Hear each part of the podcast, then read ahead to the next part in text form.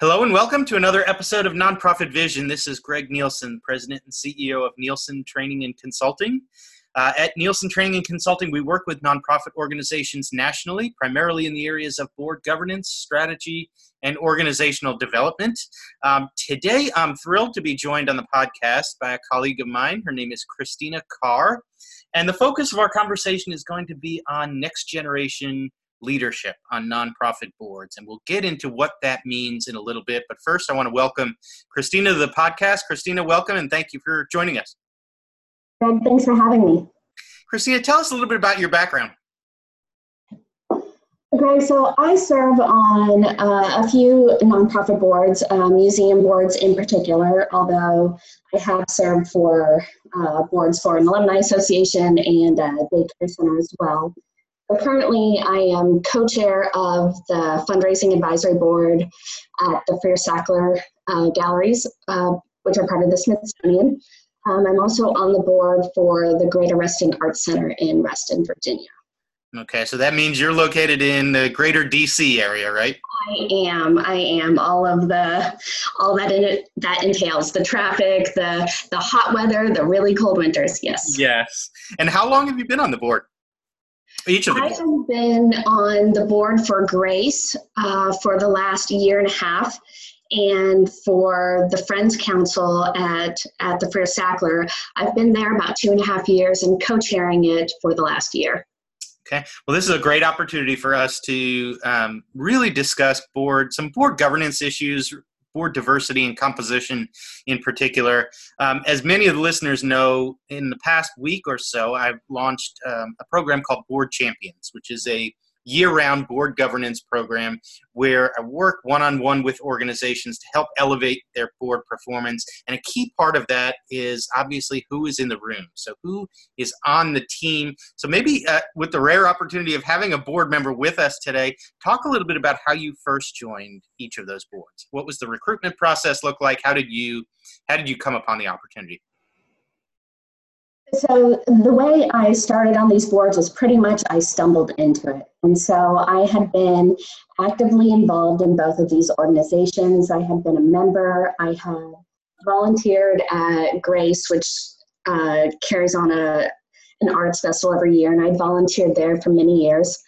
Um, but the transition to being a board member kind of happened suddenly with both places where I'd gone from just being an active member to wanting to be more involved and then suddenly getting the ask to to join both of those boards.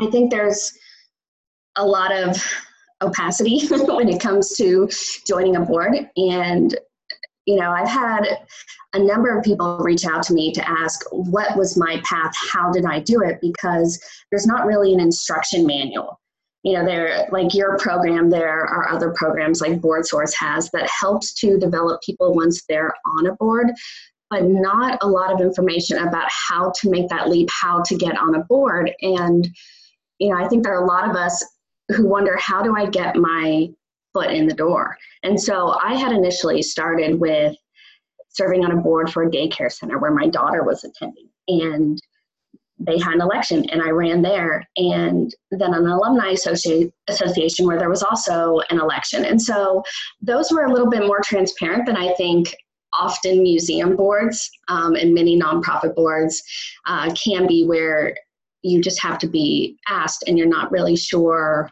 why me or how I go about doing it. Right. And I think that that's one of the challenges for nonprofits is to define better for individuals why they're being recruited in particular what skills talents perspectives do they bring to the board team? Exactly. And so i have written an article for the american alliance of museums talking about board age diversity and so specifically how to bring you know, the next generation of leaders onto boards. And most of it was focused on the organizational side. And while the article was specific to museums, it really is applicable to the whole nonprofit sector. And it gave some actionable steps for how organizations can go about finding and recruiting and then keeping and developing those younger board members, although it can be applied to other forms of diversity, other underrepresented groups that are not on boards. And so I'm currently working on another article for AAM um, that is more from the prospective trustee side. How do I go about becoming a nonprofit board member? What are the steps I need to take to do that?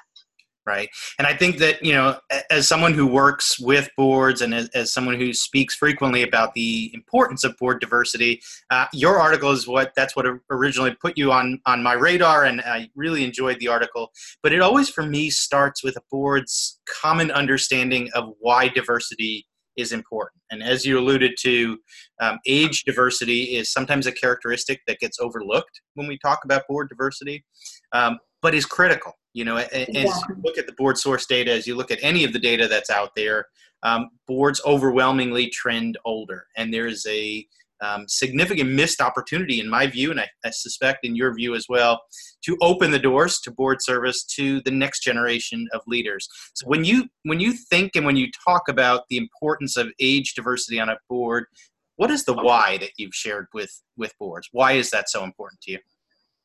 Well, I think one one thing to make important is is that it's not an either or. So it's not age diversity instead of other forms of diversity. That you definitely need racial, ethnic diversity. You need gender diversity, absolutely. But this is just another item to to throw into the mix. And what really I think is important about having younger people on the board is that so many organizations are concerned with how do we bring in younger donors? How do we make sure that our organization is sustainable in five years and in 20 years? And I don't see a better way to figure out what's inside the minds of younger prospective donors than to put someone on your board that is helping to govern your organization. You know, you can have a lot of people in the room guessing about what they might be thinking or what might resonate with them, but until you put one of them into a position of leadership, you're not really going to know. And, you know, I think there's also an aspect of diversity of thought that you're going to have with any kind of diverse group that you bring to an organization. Um, but I think another critical element of having younger members on a board is that there's the potential to bring in other kinds of diversity by bringing in younger people that as a nation we are trending more towards diversity, that we're almost a minority majority country. And you know, especially with the Hispanic population, that if you make a target of bringing in younger people, you are naturally going to be pulling from a more diverse body um, of the population. That um, you know, diverse populations that that are either moving here or they're second, third generation. Um, they're better educated than their parents and grandparents were. Um, they're developing those leadership skills that will make them suitable for, for board service down the line. You mentioned that your board experiences included working mostly with museums, and that's um, that's often regarded as a very traditional um, board have you as you've explained that why and as you've experienced board service in those arenas have you found those boards to be receptive to age diversity in their membership? So yes museums and in particular art museums um, of which i'm involved with can be more traditional as you put it that a lot of those boards will require six seven figure admission fees to sit on the board. And so part of my advice when I've sat down one on one with younger prospective trustees is that you can't target an organization like the Met as your first board you're going to sit on. Of course, there are some people that have the financial means and the connections to do so, but not all of us do. That you really need to develop relationships with smaller organizations. And luckily, that really resonates with a lot of Gen Xers, millennials, Gen Zers um, who want to have impact with these organizations. And if it's a small organization with a small budget, a small staff, your money's going to go further. You're going to get an opportunity to sit on the board for a lot less money. You know, it does come down to money and you know that's been my my advice that that's a way to to get your foot in the door. As I said, I serve on an advisory board for the Smithsonian. I do not sit on the full board.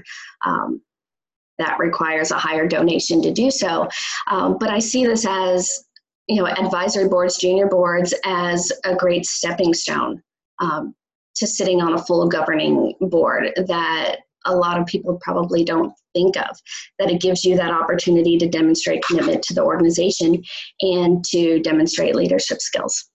So we talked a little bit about the value proposition for the organization for the nonprofit that diversity of thought diversity of perspectives ability to to reach um, some of the younger donors and some of the different demographics that they may not reach currently. Um, I'd like to flip it over for the individual. So, for the next generation leader who may be serving on their first board, what's the value proposition for them? What are some of the skills that maybe you've been able to take from your board service that have benefited you in other aspects of your professional life? Well, I would say leadership is hands down one of the, you know, best benefits that I've received from an organization where I'm put in charge of a budget where I'm in, put in charge of certain programming where I'm trying to raise money for the organization and being able to demonstrate program management, being able to demonstrate um, the tact and the gravitas that comes with um, leading an organization that people in their 20s and 30s may not have had that opportunity to do. And so if people are interested in management positions, interested in if they're in the corporate world serving in a C-suite position, this gives you that experience. Um, I think it can also pave the way to later serving on a for-profit board, um, which a lot of people have interest in. That you know you get that leadership and you get those skills of governance um, to get you there. Um, there's also the benefit of knowing that you're being fully utilized by an organization that I can hand them money and that money can disappear into the big pot of money and who knows where it goes. And you know maybe you know you know it goes to a specific acquisition or specific specific program. But in order to use my skills to know that okay I've had experience with strategic planning. And when I was able to run a strategic planning committee I felt really good about myself because I was able to fully utilize my skills for an organization that I cared about. I think that's a great point, and that's one of the things that I always tell organizations when when we're working together um, is particularly if you're talking about a next generation leader when when you bring someone onto the board you're bringing the full person and you're bringing all of their skills all of their talents all of their perspectives they're not just your young board member or your next generation board member and have a limited you know limited scope of responsibilities to just somehow magically um, speak to your younger demographics you're getting all of the different skills and talents that they can bring to the board team. And that's how they should be utilized. Absolutely. I think another benefit that i've derived from board service is making it making board service part of the conversation and being able to model volunteer work for my daughter in that way. I volunteered with her at you know at a shelter where it's very hands-on where we're sorting cans of food. And I think that's an invaluable experience for her. But I think it's also useful to see that her mother and her father can volunteer in um, these volunteer leadership positions my husband serves on a board where it's on YouTube. All the meetings are on YouTube, and so she can watch him in his board meetings. And she started playing board meeting with her toys because she knows mommy and daddy board meetings. And so she sets her toys around and she's like, okay, on the agenda today, we will be discussing the new playground.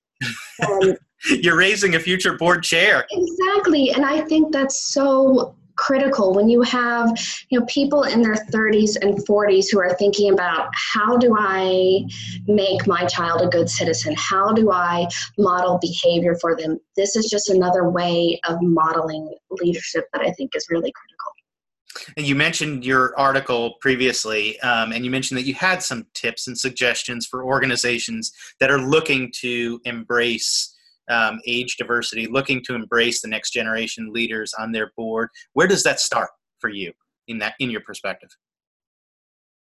Well, I think a lot of organizations might make the mistake of that starts with getting you know people who are board ready now, but it really starts years before someone is ready to serve on a board. I think you really need to educate your membership, educate your community about what's involved in board service. I think it shouldn't be a secret, a secret society about, you know, what who belongs on the board or how you get in. I think all of those things need to be transparent. I think, you know, board members need to be vocal in either attending programming or leading talks with you know the community writing a snapshot for the newsletter about their day to day or about the latest annual meeting.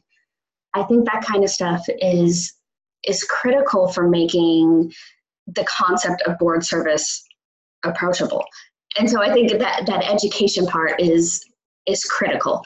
And then when you start to identify people who might be prospective board members, you need to find leadership opportunities for them. If you think about someone who's a good manager, a good leader, they find opportunities for their junior employees to start building the skills and start demonstrating that they can handle you know the next promotion the next big job. And i think nonprofits need to approach it the same way that you need to find whether it's an advisory board or a junior board or running a committee or sitting on a committee for the board even if they're not part of the board yet to give them those opportunities to shine you know.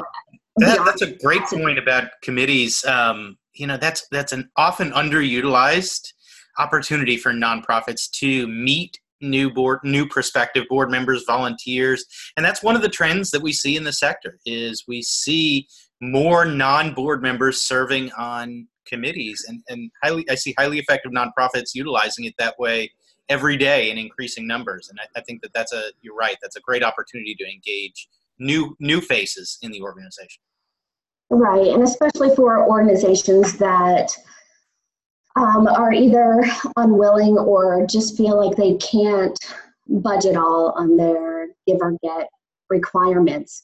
If they see someone who's involved in the organization or wants to give more of their time to the organization and perhaps doesn't have the money yet to give, then it's an opportunity to get them involved so that they retain that loyalty Right. because we there are so many competing organizations and i know nonprofits it's not supposed to be about competition but you know if you're not good to the people who are supporting you if you are not giving them opportunities to really fulfill their passion they're going to give somewhere else they're going to give their time somewhere else one of the things i hear from nonprofit leaders and I, I push back on often is we, we don't know where to find prospective board members, particularly younger board members, next generation leaders. We don't know how to find and recruit those leaders. And I'm certainly not going to ask you to speak for all young professionals or all next generation board leaders, but personally,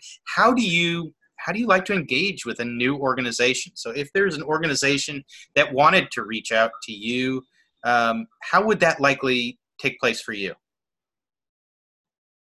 Well, I think part of the problem is that a lot of younger supporters of nonprofits are hesitant to put their you know hat in hat in the ring or however you say it um, because they think that there's no way this organization is going to be interested in me and uh, part of that is getting exposure to what the board does having more transparency into what the process is for selecting someone where younger people aren't opting out of the process. I think that probably happens a lot. People who have the skills, but they don't know where to start and feel embarrassed about asking. And I was sitting down with someone recently who was asking for my advice on how to go about the process.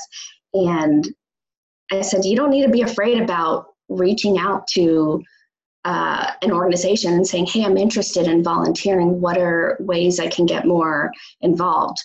And, you know, sometimes you just have to be bold.